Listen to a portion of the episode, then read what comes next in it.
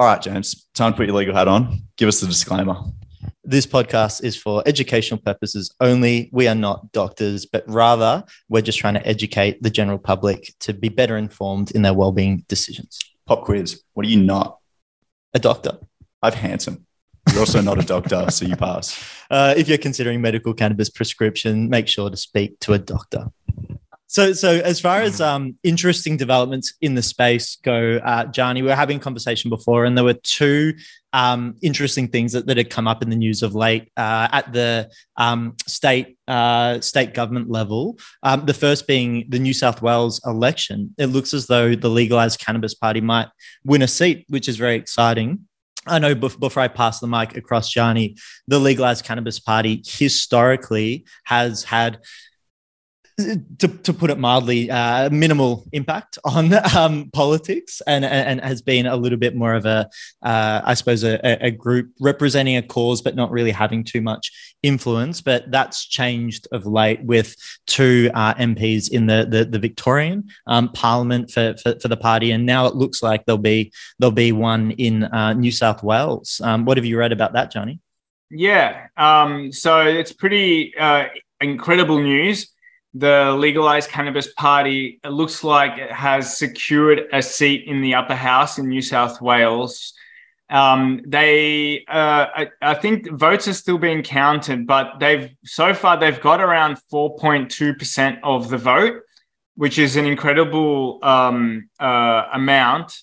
And um, you know, in in a particular region, the, the mid north coast, around uh, you know one in ten people voted for for the legalized cannabis party. So um, thanks to all those people for um, supporting such a great cause because the legalized cannabis party once they do get into the senate they're going to be pushing for reforms to cannabis legalization in particular reforms to the driving laws so similar to what is being pushed for in victoria they're going to try and push that in uh, New South Wales as well. So, what that means is that patients will be able to drive. Um, ca- cannabis patients will be able to to dr- legally drive, whereas at the moment um, they cannot, and it's a pretty big, pretty big issue. But um, yeah, congratulations to the legalized cannabis party, incredible job, and I think that we're starting to see uh, a movement like you know it's gone from this grassroots kind of movement to now we're in the senate you know in, a, number of states.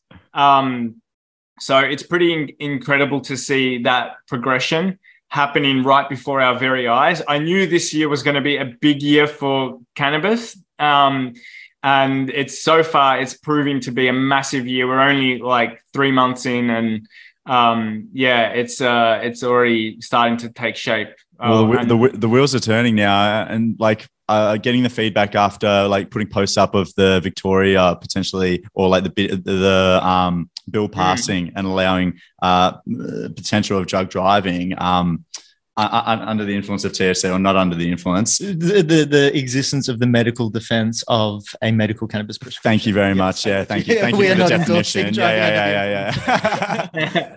um, but uh, so many people came and said, uh, please notify me when that is actually in play. Um, and now to have yeah. that in New South Wales um, as a potential in time, it's awesome it's really positive movement. Oh, 100%. And it does, there are patients we, we, we, speak to who it, it does matter for them. They are currently on treatment plans or not on treatment mm. plans uh, that are, you know, um, inadequate for, for their well-being and driving is the primary concern for, for a lot of these people that, that we speak to, particularly people in pain where a, a, formulation with THC would be medically beneficial, but they, they are apprehensive about driving, particularly if you've got a family, you drive to work. Like I get it, I'd mm. be in the same boat. It's, it, it, it feels irresponsible, but uh, but it's it's it's good to know that uh, that, that, that times are changing. And then over over on. Uh, on the west, uh, the western side of Australia, Gianni, there's some news coming out from the um, WA Parliamentary Committee. Um, what, what, what did you read about that? Yeah, so the Western Australian Parliament uh, Committee uh, released a report around the cannabis industry and medicinal cannabis for patients, and also the hemp industry too. So it was a huge, encompassing report. And in that report, they made 16 recommendations for progress.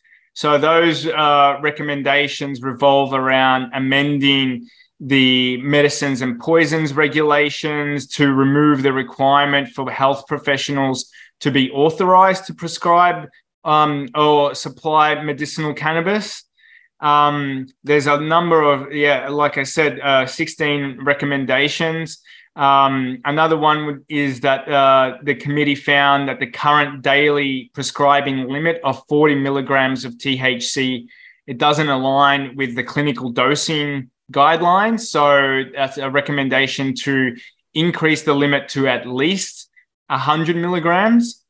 Um, and there's a number of uh, recommendations that speak to uh, the uh, improving the education of uh, clinicians in the state to to improve their education regarding cannabis and um, in prescribing cannabis. Um, but most of them, uh, the recommendation is is around amending um, uh, acts, so current laws to uh, introduce uh, protections or um, increase the rights of patients um, who use medicinal cannabis. Uh, again, the driving laws are, are, are, a big thing on there as well. Um, it was an enormous report. Um, I actually uh, I, I, wrote a summary about it on my website, cannabisnews.au. Hey, you're a good guy. which, which will be in the show notes. Yeah. so please feel free to check that out. That's um, great. Um, and uh, the and, you know it's it's overall um, an, a huge you know and again we see these wheels turning right now there, there's this big report out um, it was very well researched, very well put together. Um, the recommendations are, are on point. Um, however, there was one sticking point or one point of controversy if you'd like to hear about that. Would love to. And you were saying before one of my my favorite uh, introductions to a story which is james. Guess what blew up on twitter after after this report? It's like like w- when you leave uh, high school you don't get the the lunchtime gossip at the at the table. So i guess twitter twi- uh, twitter rants. Hey the, give us the, gossip goss Gianni. Come on let's go. yeah so so I do have my um, eyes out on Twitter all all the time, looking for cannabis news and updates. Um, so there was a bit of uh, controversy around this report because a number of advocates, cannabis advocates, claim that one of the major uh, uh, recommendations missing from the report was that there was no home grow amnesty. So homegrown at amnesty means uh, that you have uh, the freedom to grow your own cannabis in the privacy of your own home. Um, and you are legally allowed to do that.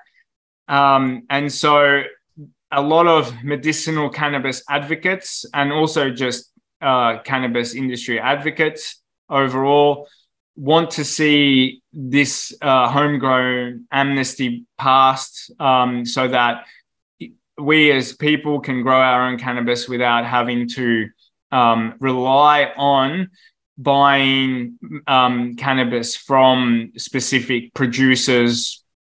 Um, and this is because uh, a number of people want to grow that legally want to grow their own medicine, um, and they don't want to rely on the the medicinal cannabis industry, or they can't afford the medicinal cannabis industry because some of the products on there are very expensive. Um, so anyway, one of the advocates on Twitter um, called out the MP Brian Walker from WA, who helped put together this report, and said, um, sadly, as patients expected, there is a, a, rather large omission from your quote unquote report, uh, which is the the homegrown amnesty. Um, to which Brian Walker responded, if you read the report, you will see that the committee had, spe- had specific guidelines. These were specified by the government, a Labor government. The committee was not permitted to go beyond the remit. So basically, what he's saying is that they um, may have wanted to include homegrown amnesty in this report, But because the Labor government uh, specified the guidelines for it, they weren't allowed to. Um, and then a little bit of a stoush ensued. so, um, so then the advocate said, well, if that was the case, why would you be a part of something you knew to be fatally flawed and lacking uh, the very thing patients have been calling for since before fake legislation was recommended in 2020 by a cross party Senate inquiry? Um, so I guess they're having a little bit of a dig at the um, the, the current the current uh, cannabis legislation. Um, and then Brian Walker again responded one because the Victorian Parliament Select Committee dealt with this. So I guess he's saying that um, the Victorian Parliament, um, you know, they they are able to include homegrown amnesty even though it may have not have been included in the original report. Mm. Um, and then he goes on to uh, don't let perfect be the enemy of good. And three small gains lead to the war being won. So, what the MP, Dr. Brian Walker, is saying to this advocate is like, yes, homegrown amnesty was not included in the report, but let's not stop progress in its tracks just because we can't get everything we want in the report, which I think makes sense, you know. Um, and he also said, yeah, you know, small gains lead to the war being won. So it's like, um, you know, we have a report now with 16 recommendations, but maybe it's a small gain we can add onto it. Uh, unfortunately, that was not a sufficient answer for the advocate. Oh, no, no shit. Still, going more.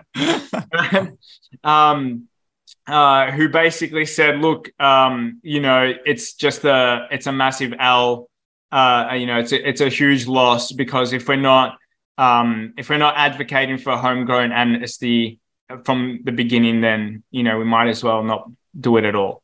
Is this is this um, report is this like a once in a blue moon type thing? Like, can't it just happen? Can't can't once all the actual uh like the, the progress that they've put forward once that is actually in play, can't they just go?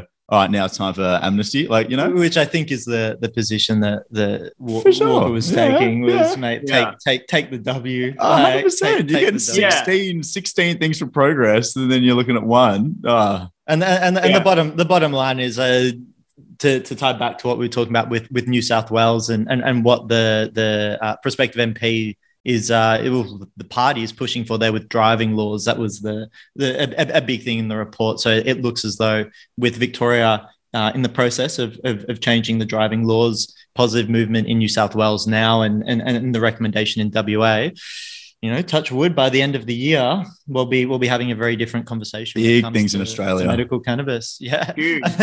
one, one, one closing remark from from the ABC article that that reported on um, the the report that we we just described. Then they said that medical cannabis prescription has more than doubled in Australia in the last twelve months. Mm. So times are changing and uh, we're glad to be a part of it. Thank you very much for the time, Gianni, today. That was episode eight, Cannabis Research, what's going on behind the scenes. Legend, Gianni. And we'll, uh, we'll see you, no the listener, next week and uh, you, Gianni, in about 35 seconds to discuss how is CBD oil made.